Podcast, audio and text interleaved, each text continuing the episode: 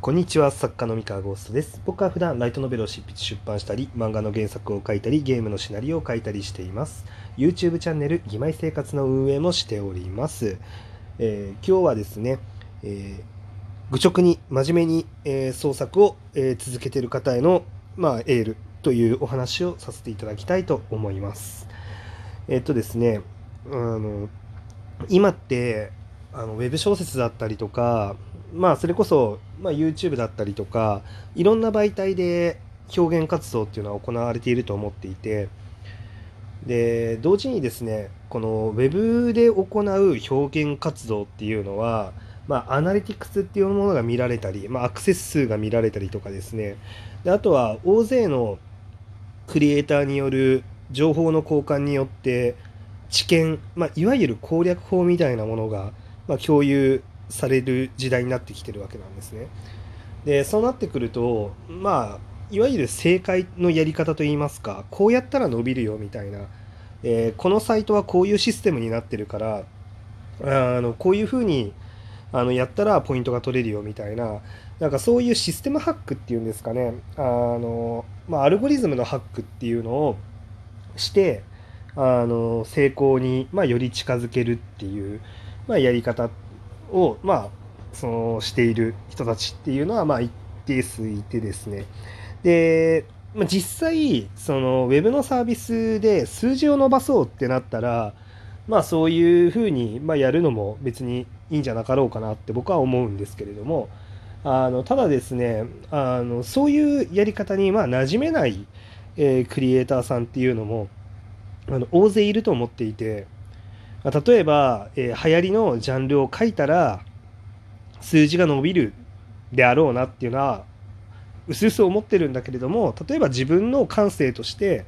えー、その作品がまあ面白くないとあの思ってるだったりとか、えーまあ、書けないっていう、うん、人も、まあ、いると思うんですよね。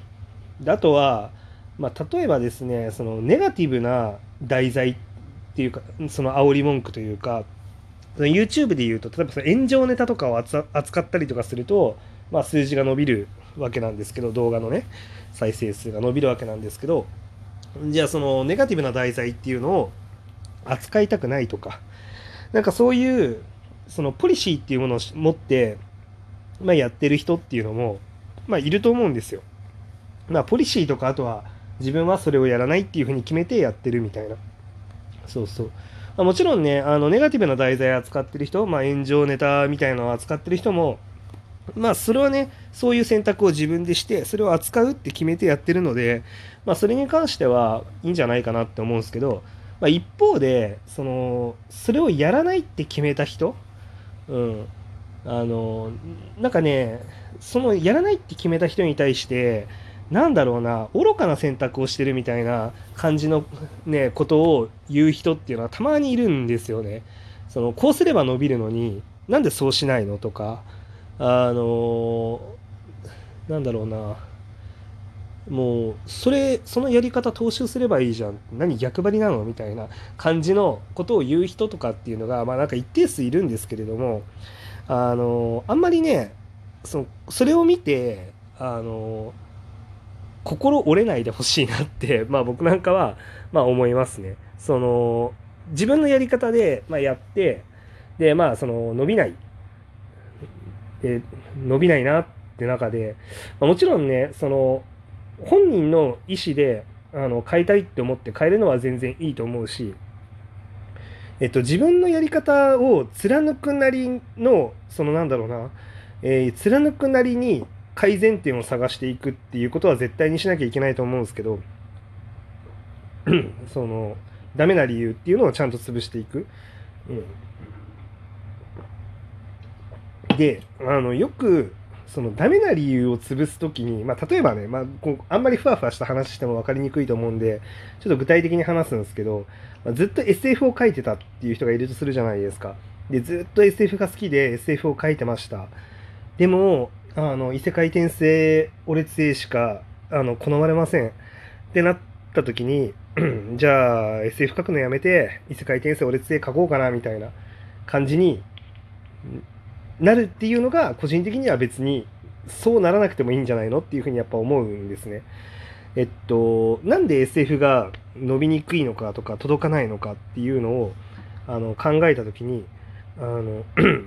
あの流行りジャンルにあの飛びつくというか、流行りジャンルを自分もやるって決めるっていうのはすごい分かりやすくその与えられたその答えっていうのがそこに隣にあるだけで、それ以外の答えっていうのはまだ見つかってないものがたくさんあるはずなんですよ。どっかのタイミングであの エスエフ が再認識されるかもしれないし、なんだったらその エスエフ がにあの今人気になってない理由はここにあってここにあってここにあるんじゃないかで、あのちゃんとその原因をちゃんと潰して自分の、えー、作ってきたこの エスエフ っていうものをのなんだろう一番大事なところを守りながらそのお客さんにその エスエフ の方に目を向かせるっていう工夫する余地っていうのは多分あると思うんですよね。まあ、もちろん難しいと思います。その今流行ってるものっていうのを作るのが一番簡単なので、やり方としてはあの答えがそこにあるわけだから。でまだ答えが見えてないものをやるってすごい難しいしリスクも高いものではあるんだけれども、じゃああれなんですよね、その創作活動をまあなんか自分のこうねあの最大でもひゃくねんぐらいの、まあ、短い時間貴重な時間を使ってあの自分の作品を残そうっていう時にあ自分がなんでしょうね、そのやりたくないこととかっていうのをやってる時間ってあるのっていうふうにやっぱ思うわけですよ。えっとあもうねプロになっちゃってそのそれでお金を稼いでいくんだっていう人に関してはもう全然あの読んでもらえるものっていうのをどんどんとことん追求してあのやっていく、あのお客さんにどんどん合わせていくっていうのは全然ありだと思うし、あのその能力はサバイバルにあの必要だと思うんですけど、だけど、まあ、例えばまだアマチュアさんであの今から挑戦してる人が、えー、なんだろうな、まあ、それでお金稼いでるわけじゃないじゃないですか、うん、お金稼いでるわけじゃない、それで生計立ててるわけではないんだから、あのそういう人に関しては、まあ、せっかくその生活は他の仕事で、まあ、保障されてる状態なので、あのせっかくねその創作活動ぐらいは自分のやりたい方向性で強引に、まあ、こっちに向かせるっていうのを、まあ、頑張る、うん、頑張ってみた方が楽しいんじゃないかなっていうふうに思います。で実際ですね、まあ、実例をちょっと、まあ、挙げようと思うんです。挙げるって言ってもあのなんだろうな、名前は出せないんだけど、あのとあるねあのプロの作家さんもあの一時期あの、まあ、その方がねもともとその青春系というかあのもうなんか春季の心にね深く潜り込んでいくような作風だったんですよ。で僕はあの彼の作品もともと大好きで、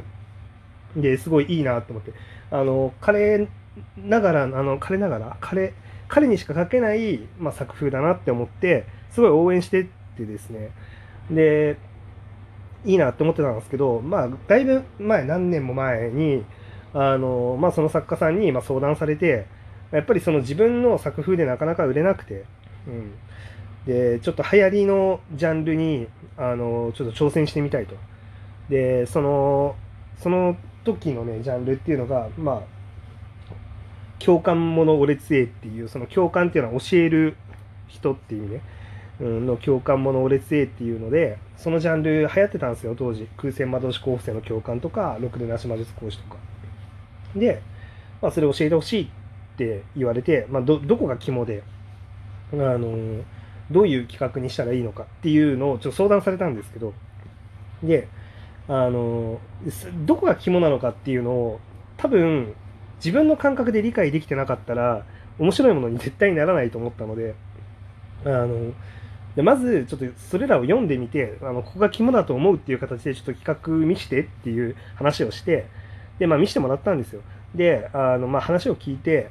で多分この方はその方向のジャンル本当に向いてないなっていうふうに思ったので、あのー、やめた方がいいと思うよという話をしたんです、うん、で、あのー、その、その人が書いてる、まあ、方向性でもあの時代が巡ってきたりとかまあ、やり方次第だったりとか、あとはその発表する場所を変えたりとかしたら、あの全然あの売れると思うよっていう話をまあして、で、まあね、ちゃ挑戦し続けて、まあ、くれたんですよね。まあもちろんね、あの自分なりに考えてそれ以外のジャンルとかもなんか挑戦してみてたみたいなんですけど、あんまりうまくいかずで、結局やっぱり彼本人の本来の持ち味を生かした作風で、まあ、見事ね、あの重版かかって、で今や結構売れっ子になってね、ちょ結構売れててっていうのがあってですね、まあ、そういう事例もあったりとかするんですよ。なので本当にあのこれね、前もね別の放送で同じような話したんですけど、本当にこれは僕は割と心からの願いで、あのもちろんあれですよ、そのポイントをどんどん取りに行って、あのその流行のジャンルでそれを楽しんでるお客さんをどんどん楽しませて、あのよっしゃ書籍化したるぜっていう人は全然それで挑戦していいと思うし、僕はそれは一切否定しないんだけれども、ただ一方であのなんだろうな、そっちのジャンルに向かない人が、そのなんだろう、本当にざんなんか、えー、そこにある答えに飛びつこうとしないで全然大丈夫っていうか、飛びつかつこうとしない方がいいよっていう感じの話ですね。もしそれをやるんだったら、本当にそのジャンルの肝っていうものをちゃんと知り尽くしてちゃんと再現しないといけないかなって思いますね。というわけで、まあ、よくね、あの流行りのジャンルとか僕すごい聞かれるんですよね。やっぱりいくつもあのヒットしてると、なんか流行りが分かってるように多分見えるんでしょうね。なんですごい聞かれるんですけど、あの本当にその流行り、そのジャンルで売れるかどうかとか、そのうまくいくかどうかって本当にその人次第だから、あのその人に合ってないものをやってもしょうがないので、で逆に言うと、まあ、その人が合ってるものっていうのでどうやって勝つかっていうところを突き詰められたら、まあ多分あのうまくいくので、その頑張ってほしいなって思っております。以上でございます。それでは皆さんおやすみなさい。バイバイ。